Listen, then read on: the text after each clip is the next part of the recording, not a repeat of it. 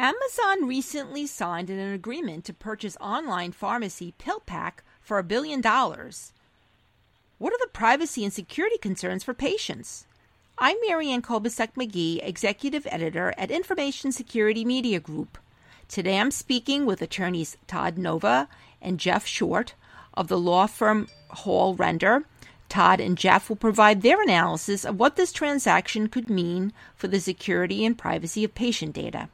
Todd and Jeff, this isn't the first time that Amazon's entered or participated in the healthcare sector. For instance, earlier this year, Amazon said it was partnering with JP Morgan and Berkshire Hathaway to create a nonprofit company aimed at lowering healthcare costs for its employees. What are the biggest privacy and security concerns regarding the PillPack arrangement and the health information that Amazon will be handling when it comes to consumers? Do you want to take that one, Jeff? Marianne, this is really something that was contemplated in HIPAA and the health privacy regulations. Those regulations embody a concept of a hybrid entity where you can have one entity that has functions of handling healthcare information as a health plan, an employer health plan, or a healthcare provider, which a pharmacy would be a healthcare provider. And the HIPAA actually lays out a set of rules that those entities that have multiple functions must follow. One thing that happens in that, and if you take what you introduced there as the J.P. Morgan Berkshire Hathaway situation, and you look at it along with PillPack, Amazon is becoming a hybrid entity if they put all of those inside the same legal entity.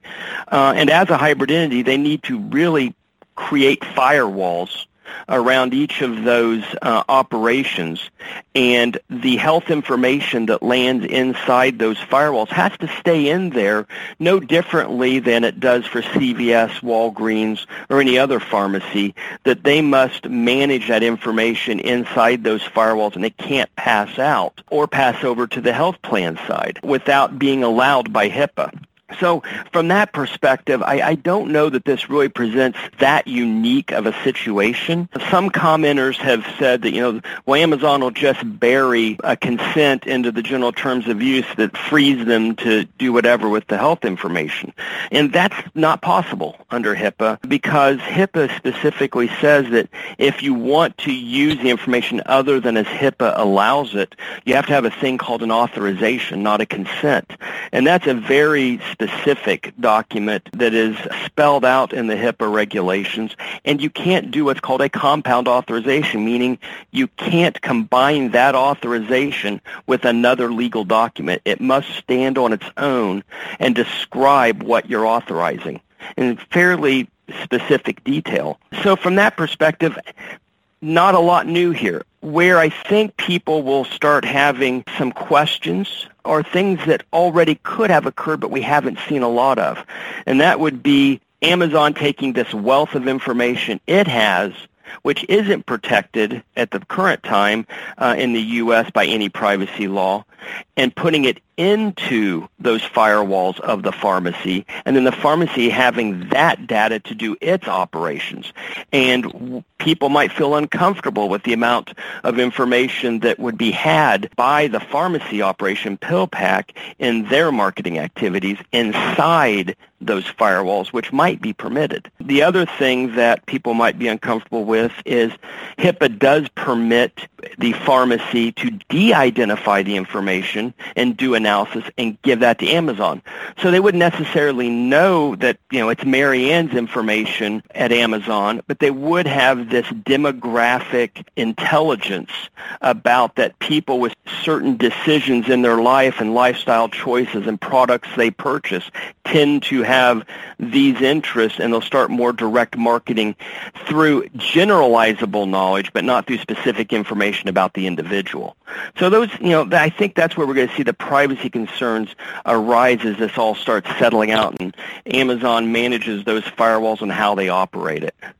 Marianne, if I can add to that, one of the things I want to point out, certainly from a privacy and security perspective, is that a lot of these issues, perhaps more than people are realizing, have been worked through, in particular in the mail order and internet pharmacy space. It's certainly lending Amazon's name to it, along with Berkshire Hathaway and their ilk, lends a certain gravitas toward the business model. But I think it's important to remember it's not all that unique, and as much as we've seen Express Scripts and CVS Caremark and Humana and various health systems nationally involved in mail order and internet pharmacy. So I think from a legal and privacy perspective, we've got a lot of good data points that we can aggregate and leverage in terms of assessing how best to implement these models, because it's been done perhaps more than people are realizing, although certainly the scale of what Amazon brings to bear is wholly unique. Now, when it comes to Amazon's partnership with JP Morgan and Berkshire Hathaway related to its employees and reducing or looking to, I guess, reduce the costs related to healthcare, what sorts of privacy and security concerns are you most worried about when it comes to the employee information, the health data that these companies might be handling? Now, that one gets a little more interesting in that there's a lot of different things at play when you look at that venture. It's not untested ground. We have had, since the inception of HIPAA, group health plans, third-party administrators who are handling data on behalf of more than one employer, or employers who are self-insured running their own plan. And they've learned to build those appropriate safeguards and deal with it. But in this arrangement, they're trying to think out of the box. And I think what they'll find themselves up against at times is some of what I talked about earlier, which is they're going to be a hybrid entity. They're going to have multiple covered functions, potentially. If this venture goes down the path of owned clinics that are providing care to the employees, doing population health activities with respect to those employees, they're going to have to be very sensitive to where the information is coming from, what was the source of the information, how that information is then used, and then did it through those operations as they assembled it, analyzed it, did they turn it into protected health information that HIPAA regulates? Or are they removing the identifiers and information so HIPAA no longer regulates it and it can go back to the employer? When you talk about group health plans, the protections are there in both HIPAA and in some state laws that what can employers look at and access in making employment decisions. So that would be one concern folks would have, and they're got to be very attentive to. The other would be what information can the employer provide to the health insurance side of the operation to better manage employee health. It is a growing field within healthcare to not only look at the clinical aspects and the physical results they get from those to guide healthcare, but also we're starting to look at the social determinants. The employer may know they're a smoker. The employer may know they've been through a particularly stressful period in their job. And really, the next phase of healthcare is trying to bring those things together. But we do have laws and regulations that will need to be navigated to appropriately bring those together and manage them, especially when you have a company with the deep expertise of Amazon of analyzing all that information and understanding people and their habits, et cetera. They're got to be particularly careful on what they share into the health aspects of that, the health plan aspects. But more importantly, they've got to be very careful as to what they share back out of that health plan aspect. So now we've seen many other healthcare sector companies experience breaches involving sensitive data and drug information, including some entities in the pharmacy space. For instance, health insurer Aetna this year signed settlements totaling more than $20 million for an incident involving a privacy breach in mailings sent to HIV patients. So what sort of learning curve does Amazon face in terms of avoiding privacy and security mishaps like that involving patients' sensitive information? This is one area I think they will have a learning curve. They've had experience with states' attorney generals. They've had experience with the Federal Trade Commission involving their operations. And they've had their instances of questions about data breaches and security and privacy notices. But as they move into more centralized, more being a healthcare provider sector, the number of entities that will be providing them information and getting information from them, I think will be surprising to Amazon. One thing that many people, when they look at healthcare and think about privacy, forget to focus on is, first and foremost, healthcare is about caring for a patient. And secondly, you have the privacy aspect there. And in that caring, it's not as if you're going to the auto mechanic who is putting the car up on the lift and they're just working on it.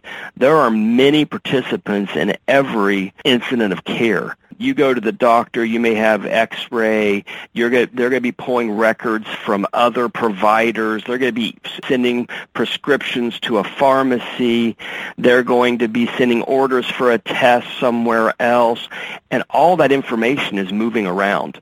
And with the government's efforts on interoperability between electronic health records, their efforts they went through several years ago on e-prescribing, Amazon's putting themselves right in the middle of that.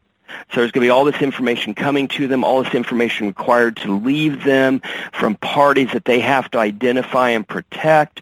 And with that massive amounts of movement of data, there is an increased opportunity for a data breach. It almost feels inevitable that at some point it will happen, especially given this push to interoperability. And Amazon, as a pharmacy, is going to have to accept e-prescriptions. They may get themselves a position that they are subject to rules that are getting ready to go into effect about data blocking and the rights of one provider to access the records of another provider contained in electronic health records and other systems.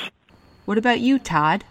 On a related note, they're going to have to start working through some regulatory considerations that they're probably not used to with respect to utilization tracking if they're going to be involving controlled substances. It wouldn't surprise me, at least initially they exclude those, but they have various data reporting obligations both to state controlled substance monitoring programs, PDMPs or prescription drug monitoring programs as they're called, but then also if they get into specialty drug distribution models and other distribution models. If they want access to some of those drugs, if they truly want to be one-stop shopping, they're going to have to deal with not only inadvertent PHI breaches, but they're going to have to work through the situations and scenarios where they can and must de-identify and aggregate data to provide it not just to patients and their providers, but also to manufacturers. So I think they're really inserting themselves in the middle of some fairly complex regulatory models and data transfer regimes as Jeff was pointing out.